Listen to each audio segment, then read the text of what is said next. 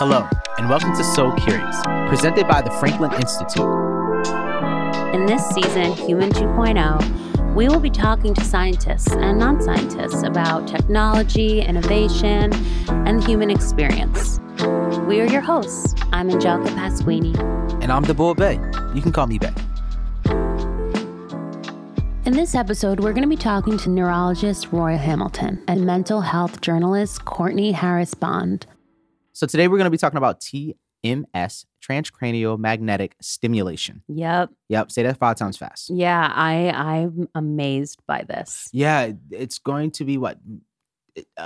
Magnets to treat, I don't know, anxiety? Pulsating magnets that are on your head. Right. It's actually apparently incredibly effective technology for treating not only depression. You know, I've been reading about this because I love exploring different modalities for healing depression, considering that depression is essentially something that every person I know is dealing with in some capacity. And I think that this technology, apparently this therapy is extremely effective. Yeah. I mean, I love learning about different modalities for treating depression. It's such a big part of our world. Yeah, and the brain continues to be a very complex, tricky thing to treat. Although we have all kinds of technology and therapy that has grown over the years, it's still a little tricky to try to treat the brain and depression and anxiety and all these other different mental illnesses or harms or things that keep us from living full lives. Yeah, absolutely. It's just so difficult to try to pin down. Mm-hmm. Yeah, so this is a new technology that seems to be, as you said, effective and has a little bit of light at the end of the tunnel. Yeah, I can't wait to learn about the different parts of your brain that affect your mood, or maybe things like repetitive looping thoughts and like how people explore using this technology, how to alleviate those symptoms. Yeah. I know that we're going to be talking to someone who used the therapy, and we're going to be talking to someone on the clinician side. So I think that's really cool. Those perspectives are going to be great, right? Both sides. What is it like to use it and then to receive it, and to talk about those parallels and where they align and overlap. It's going to be a really, really good episode. And I know the brain is just like, it's such a weird organ, isn't it? Because some people would argue that maybe the heart's more important, maybe, I don't know, the intestines are more important, but like the brain continues to remain like, you know, top of the organ food chain. I would say so. That's a terrible analogy. I don't know. It's funny because we're just using the brain to study the brain. You know, we only have a human brain. Right. So there is this meta element where it's like, as much as you know, there's still so much mystery because you're literally using the thing to study the thing. Exactly. And it ends there. There's nothing more we have. So it's like, it's pretty trippy, but it is what it is. We're using the thing to study the thing so we can get a better grasp of the thing that we have to try to, you know, connect with these other things. Exactly. Yeah. Our first guest is Roy Hamilton. Dr. Roy Hamilton is an associate professor in the neurology, physical medicine, and rehabilitation departments of the University of Pennsylvania. He has been in the field of brain stimulation since 1998 and uses TMS and TDCS to study topics including cognitive control, language production, semantic memory, and creativity. Dr. Hamilton's work with TMS specifically focuses on how TMS can improve various aspects of cognitive functioning. Welcome, Dr. Hamilton. Can you introduce yourself in your own words? I am an associate professor at the University of Pennsylvania in the Department of Neurology. I'm a behavioral neurologist, which means that I see patients who have problems with aspects of their cognition, memory, other elements of thinking that arise from neurologic disease. Why is treating the brain so tricky? First, we can think about the complexity of the system itself. We're talking about a system that has approximately 100 billion neurons, connections to connections. They're essentially uncountable. So you're talking about an extreme amount of complexity. Aside from that, there are also some basic mechanical challenges, especially if you're someone who's trying to affect that system from the outside without seeing it, hitting it with a magnet or an electrode. So that introduces a certain number of complexities. Let's get right into transcranial magnetic stimulation. Say 5 times fast. You could just go with TMS. Okay. So with TMS, I'd love to just talk about, you named them briefly, but what disorders that TMS can treat? Well, the one that it is principally known for right now is depression. And that's the one that it has a clinical indication for. So in 2008, it was approved by the FDA for use in depression. So persons like myself, I'm interested in expanding its use into other spaces. I'm interested in the fact that it can be used to modulate brain activity in an enduring way. And so I and you know, obviously a number of other investigators are interested in its use in neurorehabilitation, the ability to help the brain remediate itself and to improve functions moving forward. And what exactly is it doing to the brain when it's working? So even though it's something that's becoming better known now as a breaking technology, the actual technology that drives TMS is about 190 years old. So electromagnetic induction is the idea that if you generate current, let's say you have a winding of wire, and you generate current in it. If you have something else that is capable of conducting electricity and you put it near that thing, it doesn't have to touch. You put it near that thing, and then you generate current in that first thing that you're talking about, that first winding of wire. You'll create, when you create that current, you'll create a fluxing magnetic field. That fluxing magnetic field, which is invisible, will then generate current in that second thing. They don't have to be touching. The brain, and specifically the cells called neurons, have electrochemical properties. All right? In other words, they use electricity to fire. They also have a certain, what we call threshold of current, where they say, okay, I'm past my threshold, now I'm gonna fire, now I'm gonna communicate with other neurons, right? That's how they work. So because they work via electricity, if you have something that generates enough current in them, they will fire. So now you see where we're going. We're going to take a magnet, we're going to put it over the scalp, we're going to generate a fluxing magnetic field, and the neurons that are right under it are going to say, oh, I'm having current generated in me now, and it's so much that I think I'll fire. And when I fire, I'm going to do all the things that I do as a neuron. I'm going to communicate to all the neurons I communicate with. I'm going to act like an active brain area, right? So you can activate the brain focally from the outside. You've been involved in research in this field since 1998, which is a long time. Could you talk more about TDCS? Thank you for asking about TDCS. So TMS is one technology we can use to manipulate brain function. TDCS is transcranial direct current stimulation. Now, the idea there is a little bit simpler. Okay, you're gonna stick at least two electrodes on your scalp. One of them has to be positive, one of them has to be negative. The current is gonna run through them, but the thing is, your head's in between. Right. And so the current is going to run from one electrode to the other through everything that's in its way, including your skin, your scalp, the bone, and your brain. That's how we get current in the brain using TDCS. Now, the amount of current is very small. So it works via a very different mechanism. With TMS, you are telling brain cells, fire right now. Right? With TDCS, you're applying it over a longer period of time. And what you're doing with this low current is you're nudging millions of brain cells just a little bit closer or a little bit farther away from that potential that I told you about where they're going to fire.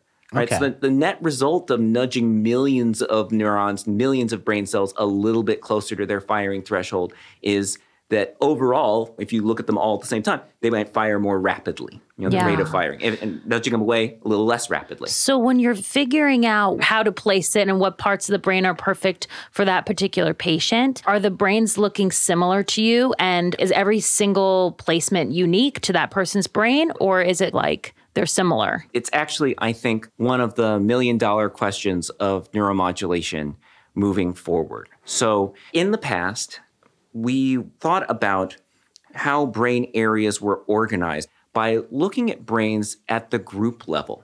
Say, okay, well, on average, when people are performing this kind of mental activity, this area of the brain activates, or when they're performing this other kind of activity, this other area of the brain activates. And so a lot of stimulation in the past was driven by this idea that there are these common areas that get activated, sort of based around the idea that our brains are kind of similar. But the more we learn about brain function and the association between the anatomy and function and the differences between people, the more we realize that, oh, actually, we should be sensitive to these differences. Maybe different people should be getting stimulated in somewhat different ways. Can you talk about using TDCS for creativity? I've been fortunate enough to be involved with a couple of teams that have used TDCS to try and explore what the brain basis of creativity is and to try and enhance it. There are two instances. One, and again, I want to give credit where credit's due. So the big players here were Sharon Thompson-Shill, psychologist at Penn, and Lila Krisiku, who's now at Drexel. And I just applied the brain stimulation. So they were looking at novel uses for common objects. It's a kind of creativity, right? Yes, it is. Okay, so what we found was that we could stimulate the brain in such a way that individuals were faster at coming up with the novel uses for common objects. They would see common objects and come up with some other use for it than the normal use. And also, they were less likely to not be able to come up with something because it's actually pretty hard. You know, yeah. When somebody shows you something, quick, come up with another use for this. So they were less likely to just go blank, right? Because they were coming up with more creative uses. We also did some work with musicians, try and figure out if we could increase spontaneity in musicians. And? Well, the answer is kind of mixed. So what we did is we brought in improvisational jazz artists. Right on. Okay? And we had other people who were jazz artists rate their the quality of their improvisation before and after they got stimulation.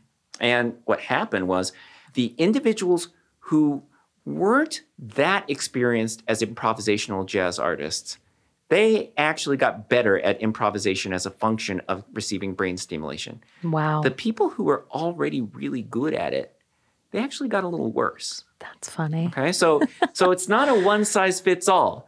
Do you think there'll be a point where these devices are a household item in the future? There are a number of companies that are already trying to make these household items. They are already on the market, you know, commercially available, which introduces a whole host of questions, all right, as to what the strengths and weaknesses of doing that might be. There also are communities of individuals who are trying to figure out how to do stimulation themselves, a so-called do-it-yourself brain stimulation community. They are reading the papers that persons like myself publish. They are buying the electronic components and creating brain stimulation units for personal use. I could see the future of this being something that you put on and you feel stimulated and then you go do something new in your day. Yeah. That'll be something that people have a lot of opinions around, of course.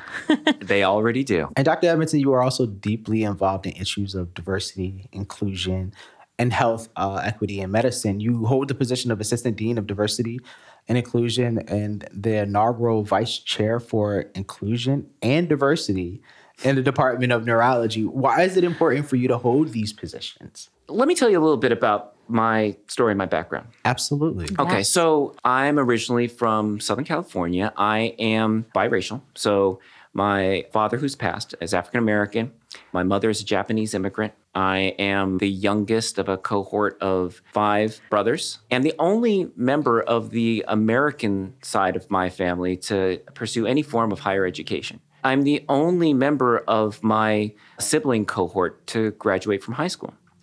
A consequence of that kind of experience is that when I went to college and medical school, in this case, both of those being Harvard, and then came here to Penn for residency and then stayed on as faculty, many, many times I was experiencing things for the first time in anyone's knowledge in the community in which I was raised. So I had very few points of contact, very few points of mentorship, aside from the very important mentors I made professionally. And so as I mature in my roles, it's important to me to try and lower the activation energy, to basically lower those barriers, the ones that I found myself pushing through to get to each stage that I wanted to achieve in my career, to make it that much easier for individuals who are faced with similar challenges.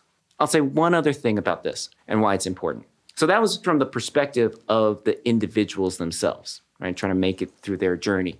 There is ample evidence now that practically every endeavor in which there is greater diversity, it's shown that those institutions and environments outperform institutions and environments that are homogeneous, right? So not only is it better for individuals who are facing barriers to have those barriers taken away from them, it is better for the institutions who are bringing them in. It accelerates excellence to have more diverse environments. And so that's why, those are the two reasons why I pursue these roles. And would you say as a consequence, it's better for science? It is absolutely better for science. There's evidence, for example, that scientific papers that have greater diversity in the authorships produce higher impact science. They're cited more and they're in higher impact journals because they're just better science. You can demonstrate the same thing with gender diversity as well. Diversity leads to excellence. It leads to excellence in science. Thank you for your time. Sure, of course. My pleasure. That was, a fair amount of information. Now, let's be honest. That was a lot of information. Let's take a moment to really sit with it and reflect. Roy, wow, I learned a lot. That was good. Sometimes I feel a little bit barricaded from these spaces of information around science and tech and the brain.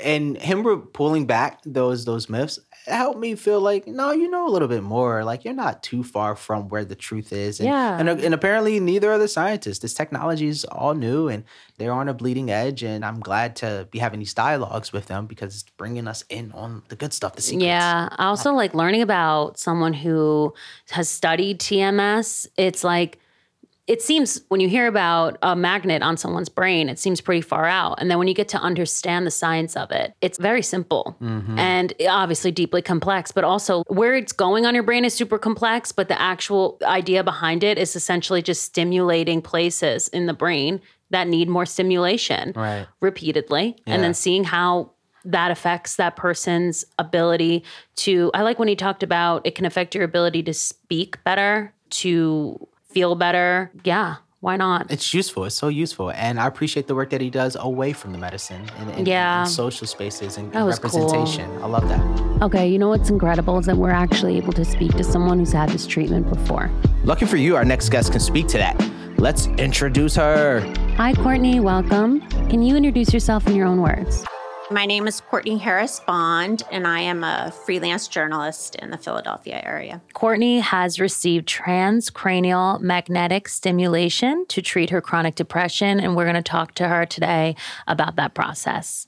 Thanks for coming to the show. Yeah, thank you so much. My pleasure. Can you talk to us about your depression journey and your introduction to transcranial magnetic stimulation? Yeah, so I've been struggling with depression and anxiety since I was very young and have been in treatment pretty much since the fourth grade on.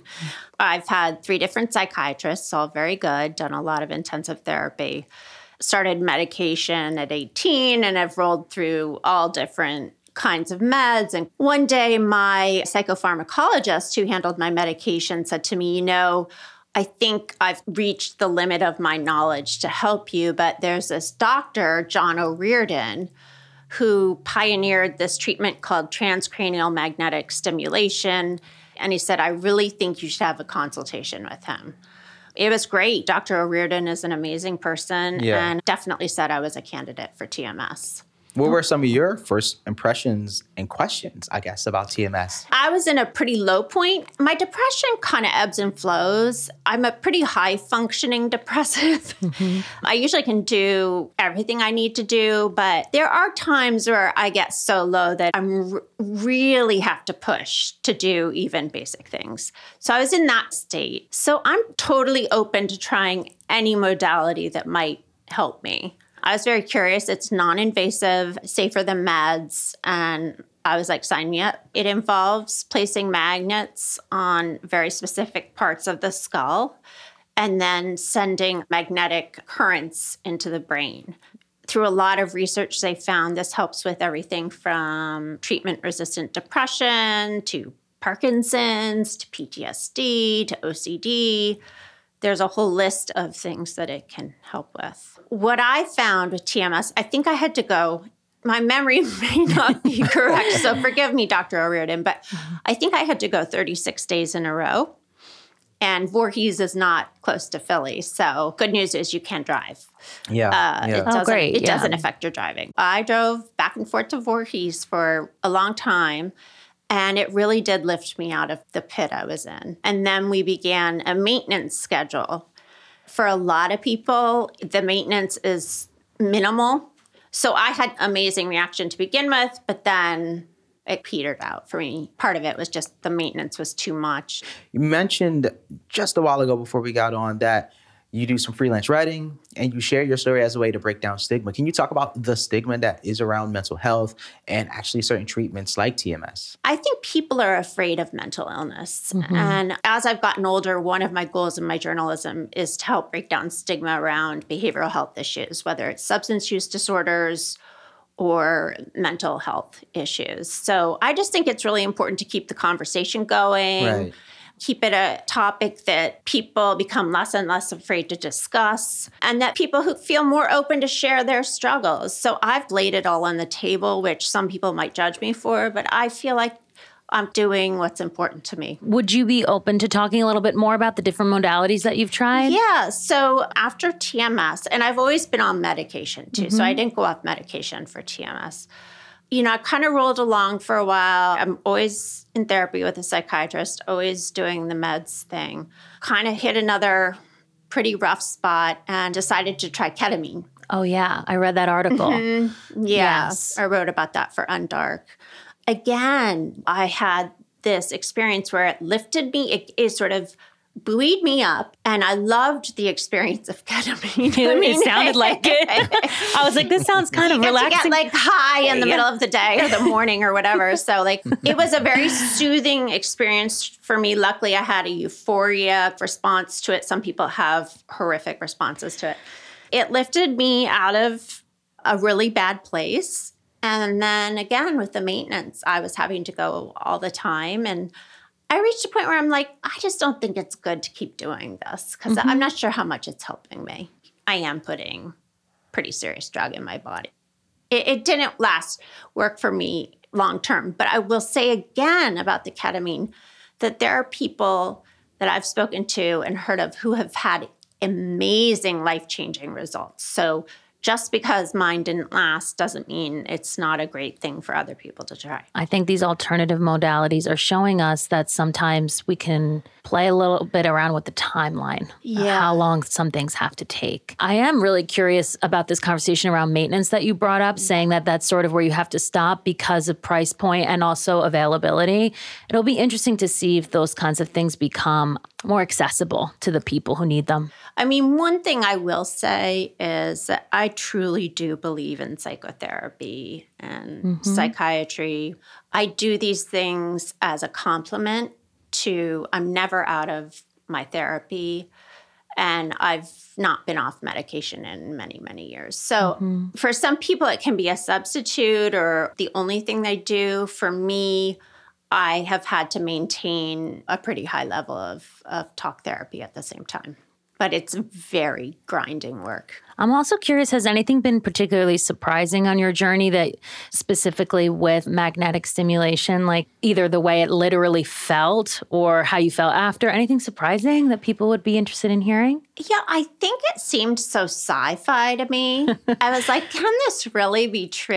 Like, I was sort of like, I'll try it, but it seems like magical thinking that this could help. Yeah, but it's true science. What did you feel physically from TMS? So the first time I went, and they had a cap, like a cloth cap, and they took all these measurements and made marks on the cap so they would know where to place the magnets. Every time I went in, would put my cap on and place the magnet or magnets on the exact spot. And then Dr. O'Reardon turn on the machine, and it was like a rhythmic tapping. I kind of compare it to like a little woodpecker tapping on your head, but it doesn't hurt at all. Wow. It's a surreal experience. And these are magnets.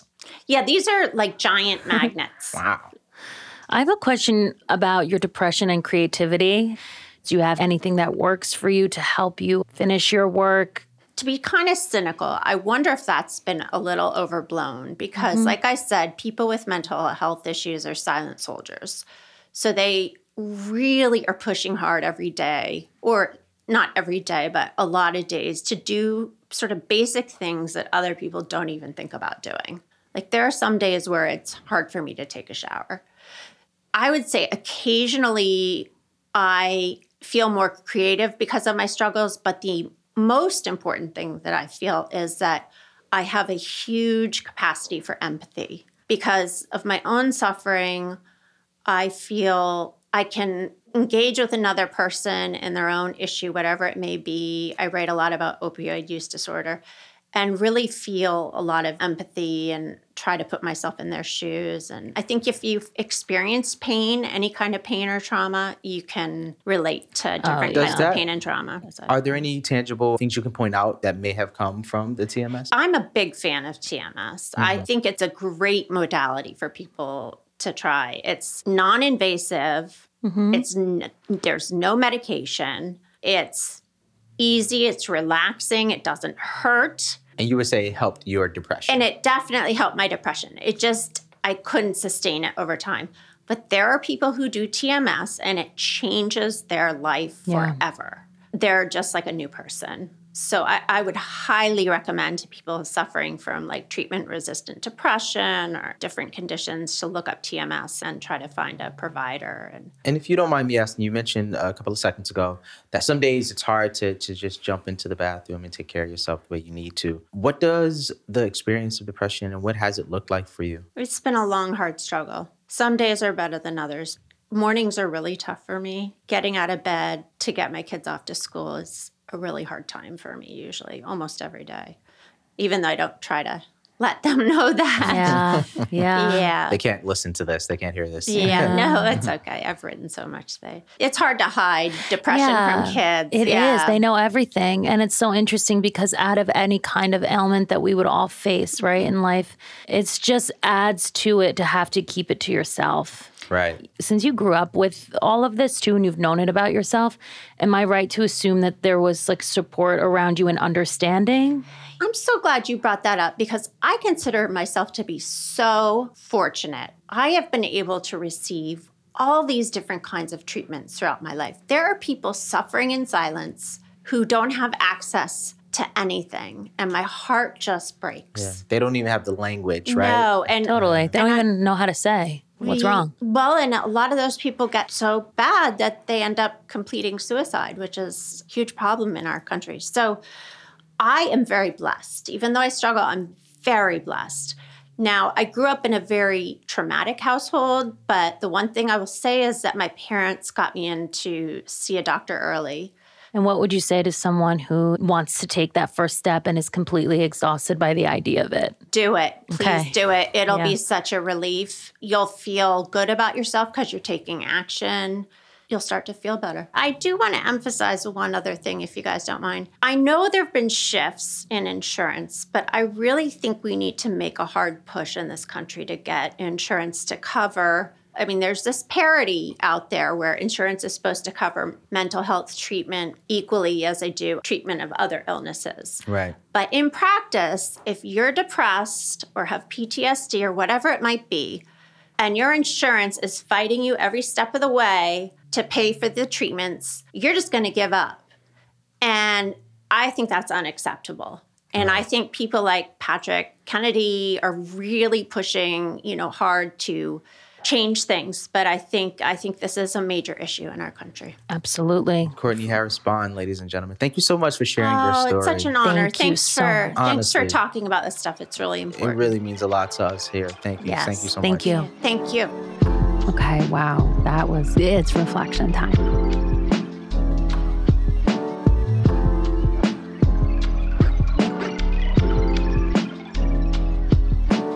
Wow, I really have to take a moment to just say thank you to Courtney Harris-Bond for sharing her experience. Depression, anxiety, they're serious, serious topics. And a lot of people really do move day to day with these burdens, essentially. Yeah. And she's doing it with her chin held high, fully functional. Great. That's awesome. Yeah, I really appreciated the honesty. Someone who can chronicle their experience this way.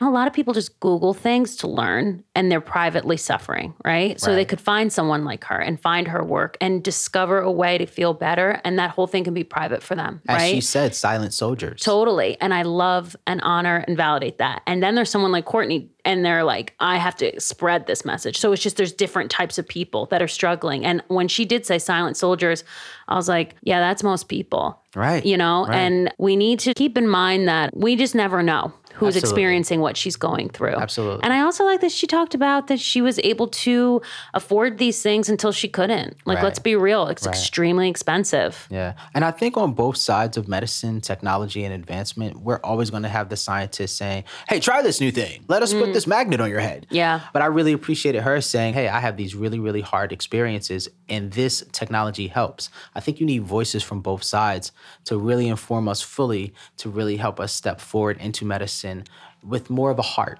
Yeah. And this discussion definitely, you know, my heart grew 3 times. This podcast is part of the Franklin Institute. The Franklin Institute is a science museum located in Philadelphia. The Franklin Institute's mission is to inspire a passion for learning about science and technology. For more information on everything about the Franklin Institute, visit fi.edu. This podcast is produced by Radio Kismet. Radio Kismet is Philadelphia's premier podcast network for businesses looking to develop their own branded podcast content. Check them out at radiokismet.com. There's a lot of people who make this podcast happen.